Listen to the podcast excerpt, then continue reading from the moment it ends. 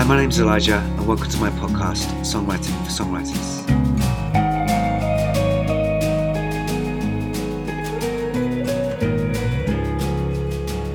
My special guest this week is Danny McNamara. Danny is the frontman and chief songwriter in the massive band Embrace. We speak about his songwriting process, his all-consuming love of songwriting, how much detail he puts into his songwriting, his friendship with Chris Martin, and much, much more. So please subscribe and enjoy this podcast.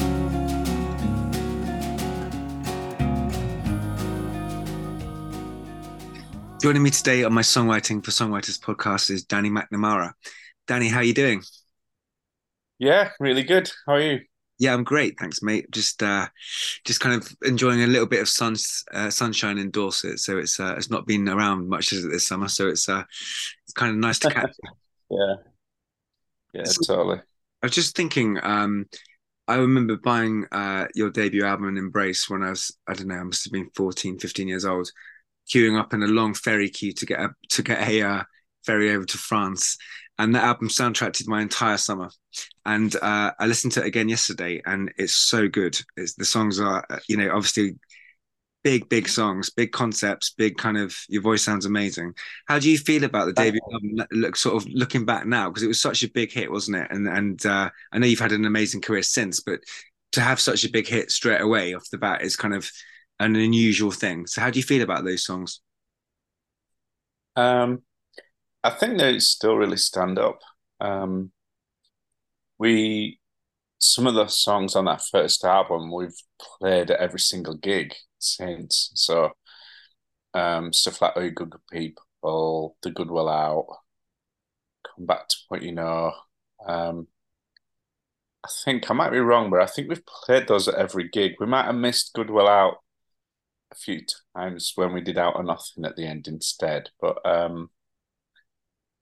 think even then we just did Out or Nothing at the end of the encore, and then did Good Will Out at the end of the first bit or something. So yeah, they have sort of really stood the test of time. I think there's like some of it sonically sounds 90s. It's quite compressed, and that certain sort of has a little bit of a 90s feel to it. But I remember even back then, we sort of sounded a bit naive and a bit awkward and a bit unpolished and a bit out of place. I think we always sounded like we didn't really know what we were doing, and I was always sort of against sounding too slick. So we sort of auditioned a lot of really big name producers. Like we had mixes done by people like Andy Wallace and stuff like that, and Chris Potter, and all the sort of usual suspects at that time. People who'd made massive, fantastic albums, and it always sounded a bit slick, a bit not professional, but a bit I don't know, it sort of made it sound a bit distant and a bit inauthentic, something about it. I remember hearing, I think it was Lee Mavers from The La's, about their debut album, saying that they scrapped it all because you couldn't hear the dust on the mixing desk. Mm-hmm. And I'm sure that that's not what happened, because it sounds too much like a story, but... And I sort of know what he means. Like we were incredibly specific about every little detail. And that's why in the end, we kind of ended up doing it ourselves with a local engineer who we did the demos with. And then in the end, at the end of the process, because we'd taken so long, we were all really burnt out. And that's when Youth and Hugo Nicholson came on board, and we re-recorded All You Good People, and recorded Come Back to What You Know, and mixed the album with them. Mm. And that really sort of gelled it all together. It still maintained that sort of authenticity and that that lack of polish, but it also sounded like a real record rather than demo, you know, and it was sort of getting that balance right was really difficult. We mixed it a lot. I remember at one stage, ironically, after we'd used Hugo the first time without Youth, and I was sort of producing the mix with Hugo engineering it, and it wasn't working out. It wasn't working at all, and I was just like, "This isn't gonna happen." You know, it was all in my head, sounding amazing, but it felt like it was going to just forever be in my head and never be on the record. Yeah, and I remember I literally almost had a breakdown about it. I locked myself in. I was staying in this friend's room on Oxford Street. With my girlfriend at the time, we were sleeping in her front room on the couch, and I remember locking myself in the room and drawing all the curtains on, and my manager Tony coming to get me and sitting there and going, "Come on, you've recorded it all, you've done all the songs, you've done the hard bit, now just enjoy this next bit, don't worry about it so much."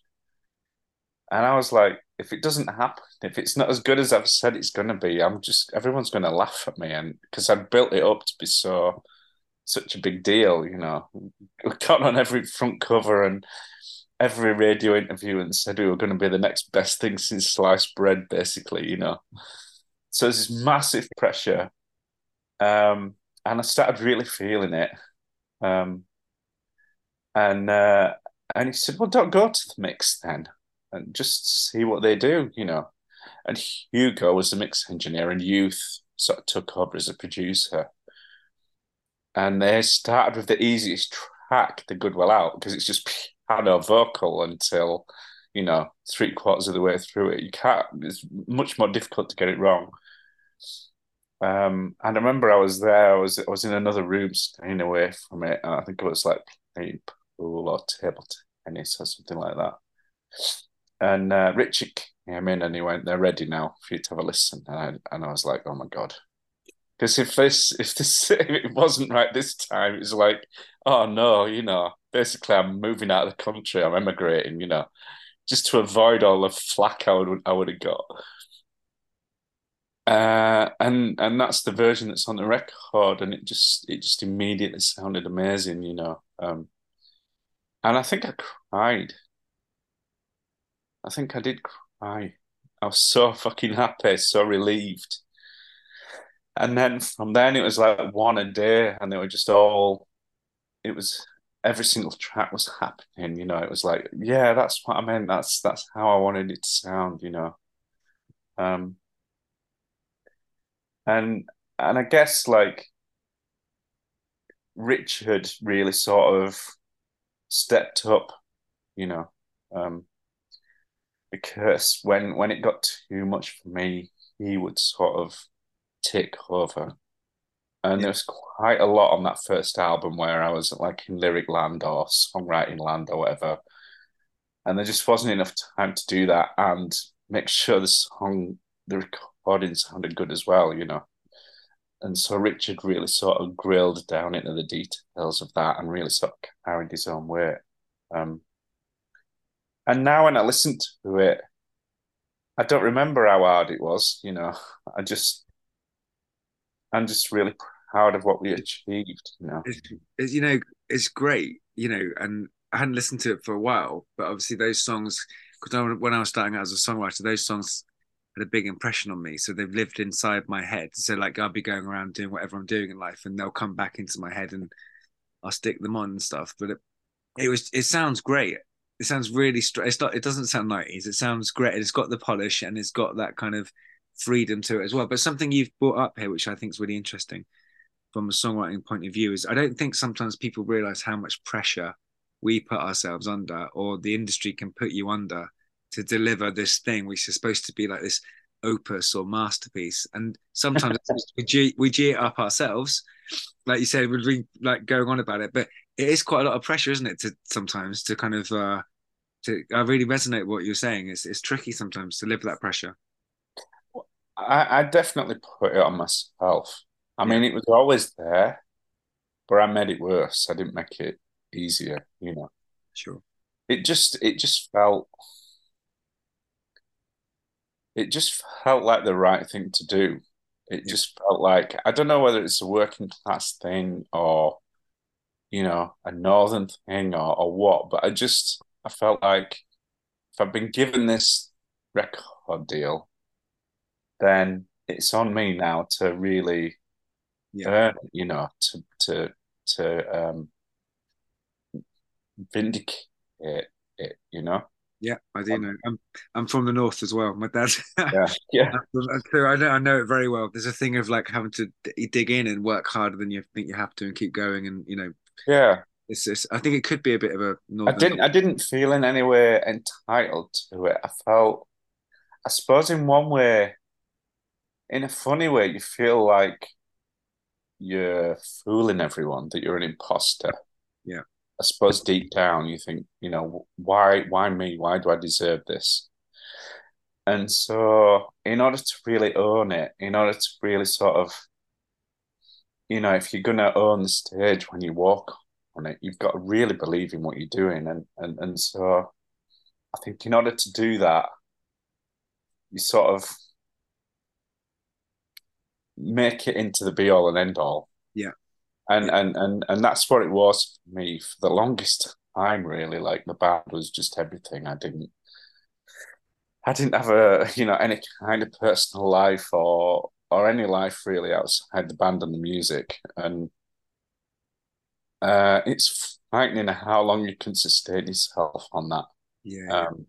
It's almost like a whole food in the sense that you don't die, but you know, variety is the spice of life, and I wasn't getting really much variety, you know. It was just but I never seemed to run out of stuff to write about, you know. I guess, you know, being mentally ill and all those things that happened to me before we got a record deal meant that I just had an endless stream of stuff that I needed to get off my chest. Are you comfortable with me asking about that? Yeah. I can't talk about anything really. It's kind of one of the things, I didn't know that actually at the time, and I didn't know that well how you said it. But when you talk about like those songs like My Witness Is None of Your Business and things, it was really evident to me, and I think everybody else, that like here's a songwriter who can sing really well, and the band are great, and the melodies are like massive, but like he's really like saying some stuff, not in a heavy way, but like he's got this way of understanding the human condition, and it's like really interesting. And for me, that's why it resonated so much, because I was like, okay, this guy knows what I'm thinking and understanding. So like, what was that kind of period like for you then, like writing those songs, and where did that kind of beautiful ability come from to write lyrics? Thanks. I feel it's a weird one. It's like, you get this, you hear this quite a lot from people who write songs, is that you don't really feel in control of it. Yeah. You sort of leave yourself open to it, and it feels like they arrive. So, yeah. You know, like I can be sat there with a guitar for hours and hours, days and days, and not get anything at all. And then suddenly a moment happens, and the hairs on the back of your neck go up, and you know, sometimes you can start, it just floods of tears, and I also used to start really shaking, you know. I'd like literally like I'd need to go and sit by a radiator and wrap myself in a duvet, because I'd just suddenly start really shaking, violently shaking. And more often than not, that had been, you know, 3 a.m. or, you know, the middle of the night at some stage, and there'd be no one I could speak to. But I used to text everyone. And, you know, if someone was up, they'd ring me up. And often as well, like Chris Martin from Coldplay, he'd be up. So he was a good one I could, like, text. Either because he was in America and it was a different time zone, or because he was up fucking writing as well, you know. Yeah. Or also our old manager Jazz, he was off in America, and so I remember when I got the melody for Compact What You Know. I remember ringing him. I think he was in LA. And I played him the verse. And he went, wow, that's a fantastic chorus. And I went, that's not the chorus, that's the verse. This is the chorus. And I played him the chorus. Went, oh my God, it's got two choruses. Brilliant. I was like, okay, all right, maybe. And then I played him the next bit and he went, yeah, yeah. And it was just like really exciting. And he was like, you've got to put that on your new album, because it wasn't originally going to be on the new album. It was recorded right at the end. Okay. He goes, that's your next single. You got to stick that on the new album. And we were just really burnt out by then, you know. And he said, "No, we'll get Youth. Well, you know, don't worry about it. Just enjoy it." I was like, "The lyrics aren't finished yet." He's like, "Doesn't matter. We'll do it this weekend. Let's, you know, strike while the iron's hot." And he just had this infectious enthusiasm and love for the song more than anything else. He was all about the art, and then the artist, and then everything else under that. He was quite egotistical, which is fairly ironic because he was all about getting rid of the ego in art. Okay. When you read his book, which is really beautiful, he talks about that and really nails it. Okay. But him himself was he had a big ego, you know. Yeah, yeah. But like a really big personality and a lot of charisma as sort of to go with it. And so it wasn't obnoxious, or wasn't as obnoxious as it might have been. Unfortunately, we fell out during our second album. Because he wanted to do things differently and wouldn't listen. And he might have been right, you know. I look back at the things that he was saying back then. He thought that the singles we were releasing were commercial suicide, and he thought that we'd lost the plot. And you know, it's a valid opinion, you know. He might have been right, you know, if we'd done a second album that was sort of more of an organic movement from the first album and less of a sort of rip it up and start again than it was. We might have done better commercially, but I don't know that we'd still be here now. Yeah, it's interesting though. I remember that coming out and sort of then like kind of going, oh, okay, like, wow, you know, they're going that way. And I remember feeling like, nice one. That's like good that you did that. So it's different how people, you know. Yeah, I think we need it.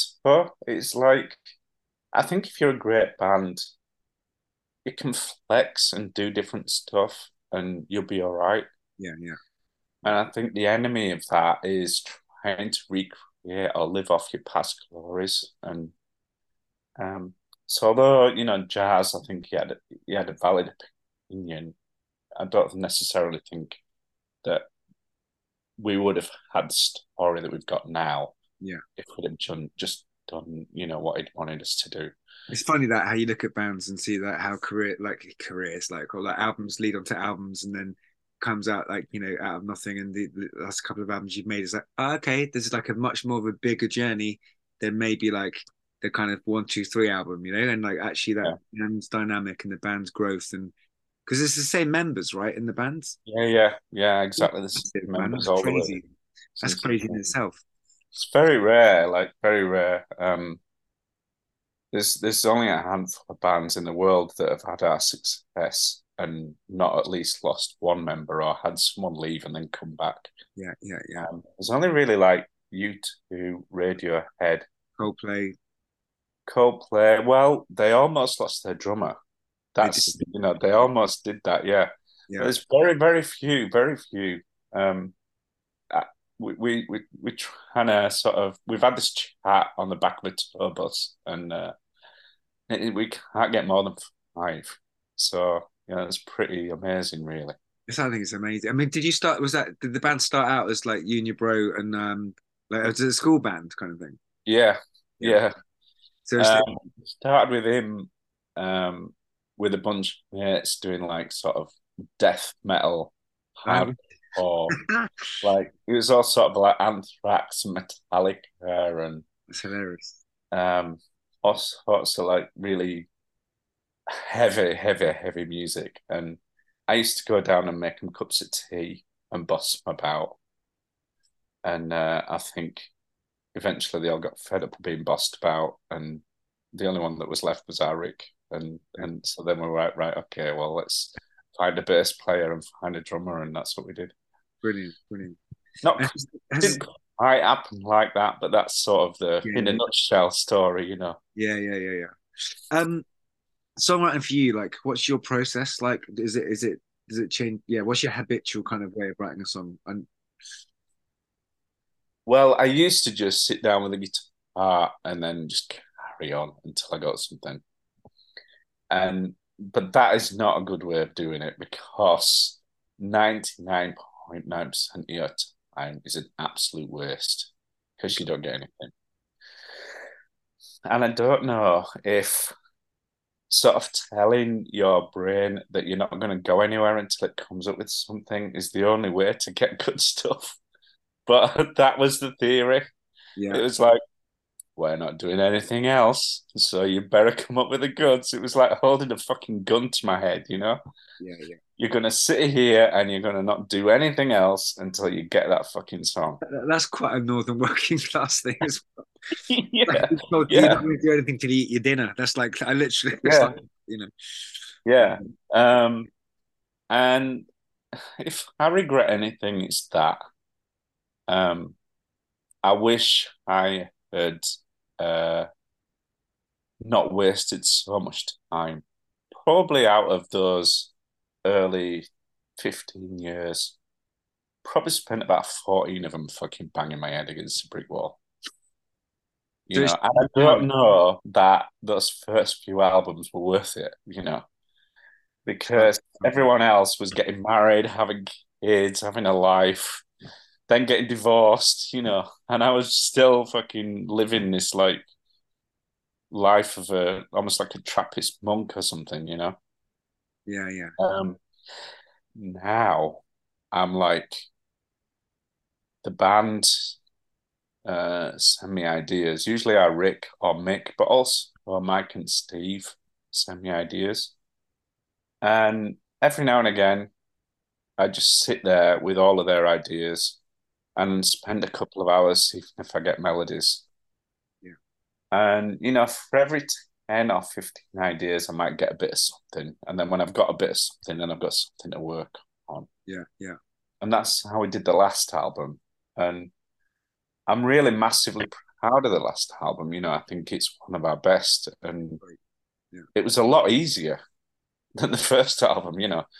If you look at the amount of work that went into the first album when compared to the last album, the first album is not that many more times better than, do you know what I mean? I've done something that's like means that I've sort of zoned in on the creativity, and it's the only thing I will say is that when it comes, you have to honor it. So no matter where I am or what I'm doing, if I get that feeling, I'm like, right, fucking everything has to stop. Yeah, Neil Young. It's really difficult when you've got a 4-year-old and a 1-year-old. Yeah. Right, it's like, I said this before because I was 22 when I had and signed up with a band and everything, which obviously didn't go the way it was meant to. But I had a kid at 22, and it was that thing of going, right, I'm gonna have to write in my head because like I haven't got the time to sit. I can't do these things I've been doing for the last 3 or 4 years. So I'm gonna have to find a way to like do the work up here whilst holding the baby or like doing the kind of kid thing. So it does sort of change the way you write. And so maybe put some of that, what you're saying is like, it's a different kind of efficiency or different kind of work because you've just got to like fit it in. It's like, you know, it's a different thing. It's like the songwriting is nature, and it will grow. A flower will grow through a crack in a path. It will come out somewhere. Yeah. And it's, you know, it's that kind of thing. Yeah. The only thing is to not let the standard go down. Yes. So, you know, that's the only thing that has to stay the same. You have to like feel like what you're doing is going to be knocking out some of those songs that have been in the set for ages, you know. Yeah. And it's, but when you're making your ideal festival set, there has to be 2 or 3 new songs on it. Otherwise, the songs you're writing aren't fucking good enough. Yeah, well, that's... I like that. And that's sort of my thing is, like, if we had an hour to fill at Glastonbury, would I put that new song on and that new song on? And if the answer is no, it's like, well, that song's not fucking good enough then. I really like that you think like that. It's the way I think about stuff I write for my band or for me. It's like, if you're not having that thought process, you're sort of, what are you in it for? You know, it's like, it's lazy, isn't it? Yeah. So it's all right to get more efficient and mix it up with the writing, but the standard always has to be the same. Yeah. And I think if you let it drop, and I don't think you ever let it drop on purpose. You know, like our 3rd album, I'm not that happy with it, and our 5th album, I'm not that happy with it.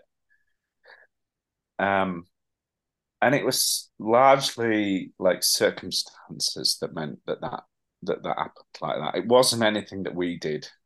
We really tried really hard on both those albums, you know. But sometimes the stars don't align and the quality does drop. Yeah. But the good thing is that sort of the more you've been doing it, the more you can see whether the stars are aligning or not, and sort the stars out first. Oh, do you think so? That's cool. That's cool. Interesting. You know, I can kind of see the pitfalls, and I sort of defend the art and the process so that the work is as good as it can possibly be. When you spoke about earlier on, you're talking about, like, you know, you were sitting there like fishing for a song waiting to come for hours, but when it finally came, like, it sounds like you're in some kind of connection or communion with something else, like whether it's just inspiration or whatever it is. I have this similar thing. What is that for you? What is that kind of, how would you describe that? One of the big ones was a song called The Love It Takes. And I remember I'd been listening to "I Want You" by Elvis Costello over and over and over and over and over.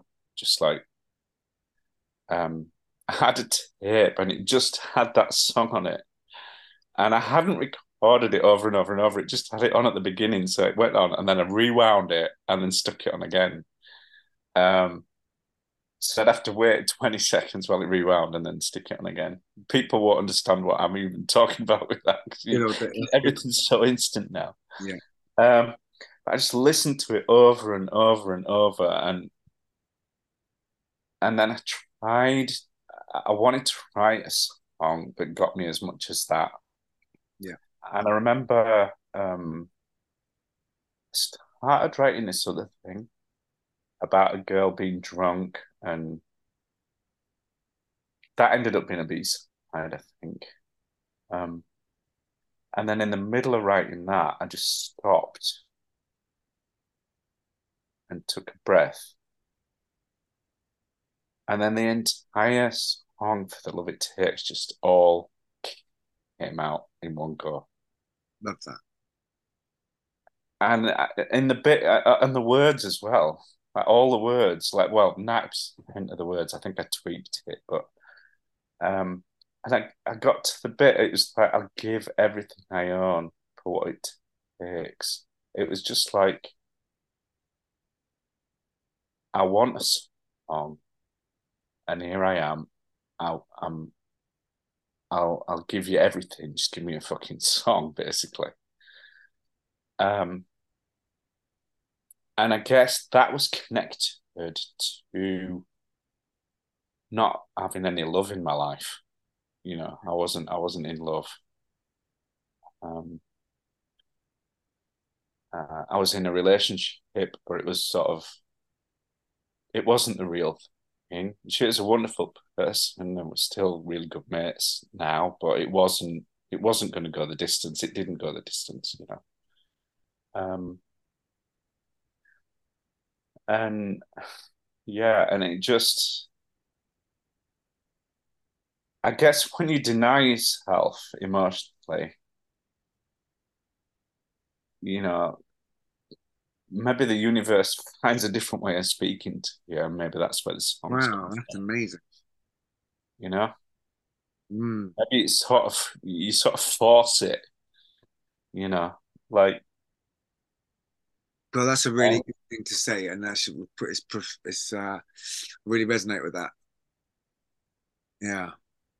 And I think any art, you know, whether it's a painting or, you know, great film or wherever it is, if it's worth being called art, then it must in some way articulate something that's impossible to articulate or that you can't, just choosing your words, you know.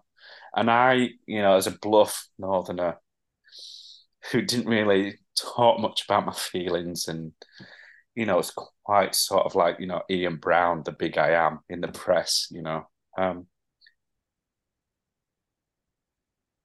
think, you know, my soul was sort of fucking crying to be heard above my own sort of self-imposed bullshit, you know? Yeah. And so every now and again, you get these fucking searing moments of clarity, and yeah, that was one of them, yeah, definitely. That's amazing, man. Really resonated with a lot of what you're saying. It's quite interesting. This is might sound a bit bonkers, this, or it might be something I've read somewhere else, but you and Chris Martin seem to have quite a close friendship. And am I right in thinking that you are the scientist? No, I'm not. No.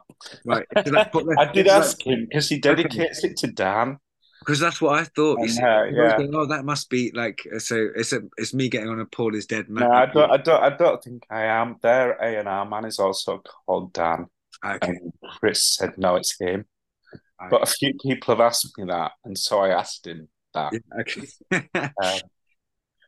And I think he was nice about it. I think he says, yeah, you could be. And I said, yeah, but is it really? He went, no, it's our A&R man, Dan. So I was like, right, okay. You know, it sounded like the sort of thing you might say. Like it sounded quite like you in a way, lyrically. Anyway, that's. Well, I mean that song is definitely very Danny McNamara. That's definitely. When I first heard it, I was in London and they were in the studio just mixing the album, and he stuck it on, and my heart just flipped out of my chest, like. I was suffering back then from palpitations quite a lot, and so I was on beta blockers anyway. Oh, okay. Right, I almost had to go home because my heart just went fucking berserk. I was like, so like, wow, because like, I think most people when they hear a song like that, it's on the radio, isn't it? Yeah. And you know, whatever. But I was hearing it in the place it was conceived on these massive speakers. And no one in the world knew what it was. It was just a thing. And I was just like, fuck, that is just enormous. That is what it felt like to me, was it felt like sort of purer, better version of what I was trying to do with songs like Fireworks and Retread and, you know, Drawn from Memory and all that. It just felt like a new, improved model, you know? It felt like that I would be obsolete after that. I just thought, well, that's in the world now, so what fucking chance have I got, you know? Right. Like, and another way of saying that is like, I was the original sort of personal washing up powder, and he was the new one with blue speckles, you know. Yeah. And so we had that chat, and we talked about it, and we laugh about it, because that sort of, you know, I think after an amount of time, I come to an acceptance that there are things that I do that are very different from what he does, and stuff sure. He does that's very different from what I do, and you know, absolutely. We both exist in a world that likes both of us. So. Yeah, so, I just think there's like an element, like you could, like as a fan of music at that time, you could hear the kind of Danny Mac Embrace element in there, and that's that's like a good thing, because like obviously people are inspired by the people. So it was like quite. Well, yeah, I mean they've as well. They've completely owned up to that, and you know they gave us Gravity because they thought this that sounds too much like Embrace, you know. Yeah. So that is like, you know, and obviously we've been mates for, you know, however long it is now, 20 odd years or whatever, and they've had to support them, and you know, in enormous domes across the globe and what have you, and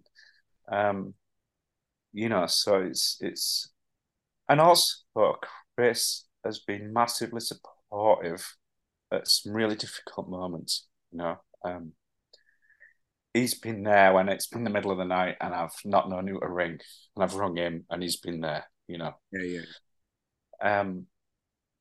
So it sort of goes beyond all that now. Yeah, you know? Yeah. This is like it's a brotherhood, isn't it? Like this is what you find. Yeah. Like I think you know, further down the road you get, and success or not success or competition or whatever, it becomes you become a family, don't you? Whether it's your own band or people you've toured with, it becomes something bigger, which is.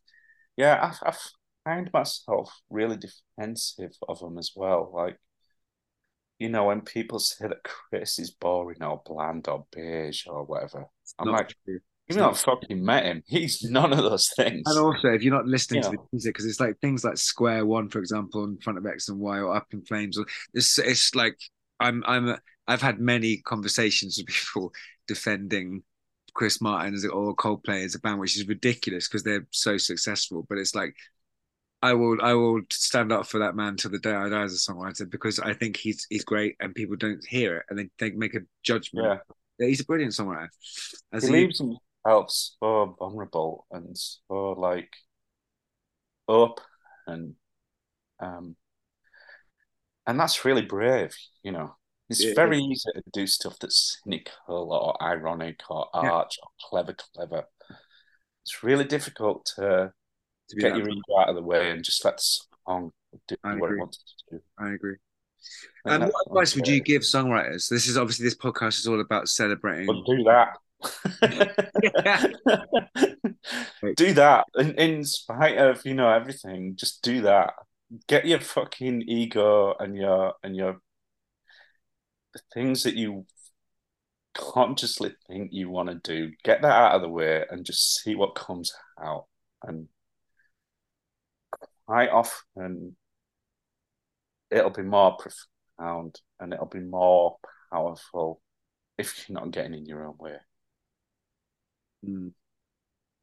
Great advice. And I hate bands that, you know, never liked bands that are really arch and ironic. I agree.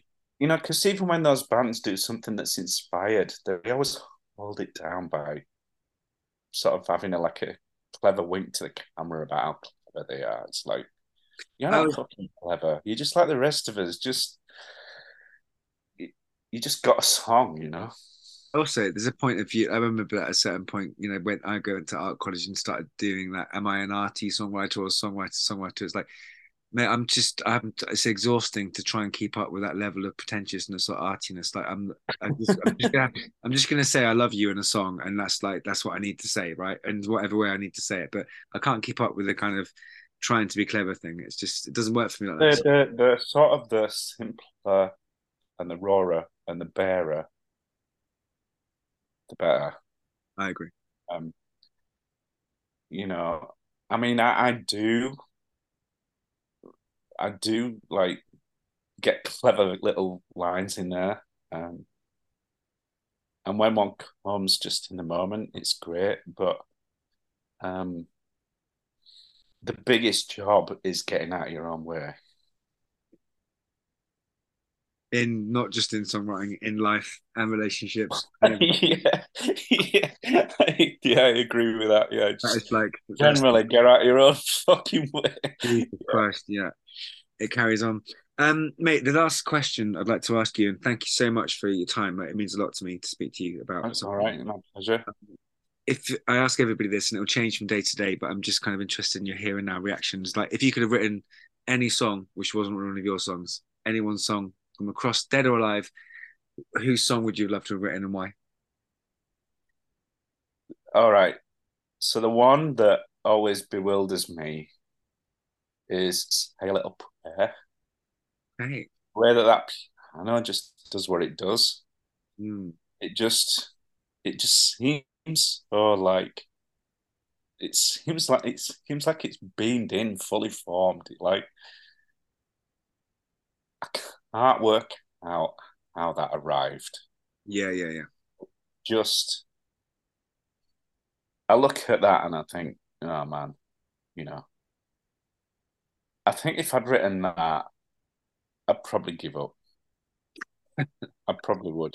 But then would I? Because you'd written it, you'd be like, it's my job now. I'm the guy who writes that. So I've got everyone's waiting for me to write another one as good as that. You'd probably be doubly pressured, But I like to think that I'd be like, nah, that's it. I've done it now. I'm like an elephant now. I know my time's up. I can go to the graveyard and just lie down, and, because that is just such a. I feel it's funny, because everything. It's funny hearing you talk about that because Bacharach's got that thing. It's like a different alien breed of human, isn't it? Like he just they arrive and it's like what, how, but it's like I grew up feeling the same way about my weakness is none of your business, and that's a song which has come back in every time through my life it'll come in, and I'll be like yeah that's it, So it's funny. I think we all think of each other. In that way, as songwriters. Yeah, My Weakness is a weird one because I got the verse ages before I got the chorus, and the chorus was in a different song. And we needed a B-side for Oi Go Good People, and I just stuck them together. Okay. And in the morning, and sort of by 11 o'clock, Mick had put all the strings on it, and it was pretty much fully formed, I was trying to write the second verse, remember, and I'm going I don't know what to say in the second verse, and Rick just went, what about singing Hallelujah? Like Leonard Cohen, and I went, all right, yeah, that's good. And then, so that was Hallelujah, You're the One was the line in the second verse, and it was just really really a rush job, I would say. Mm. But that, if you're in a rush, you're getting out of your own way because you haven't got time to get in your own way, Yeah, that's true. So I think it's just coming back to your question about advice to songwriters is just do everything you can to get out of your own way because. The good stuff will still come in spite of you, I think, if you fucking work at it long enough. Yeah. But I think if you get out of your own way, it's more likely to, it sort of unblocks it, and it comes out. Fireworks was another that was a really quick one. I was under the mixing desk writing the words for that, and I had an hour, and I didn't have time to second guess. But, there are some songs that I've written where it took me fucking months to get the lyrics right. And they do sound effortless. They've got to sound effortless, And sometimes they are effortless, and that's why they sound effortless. And sometimes it's fucking a lot of effort went in and it's making it sound like you didn't give a shit, Brilliant. Thanks, Danny, mate, for your time. I appreciate this. All right, my pleasure.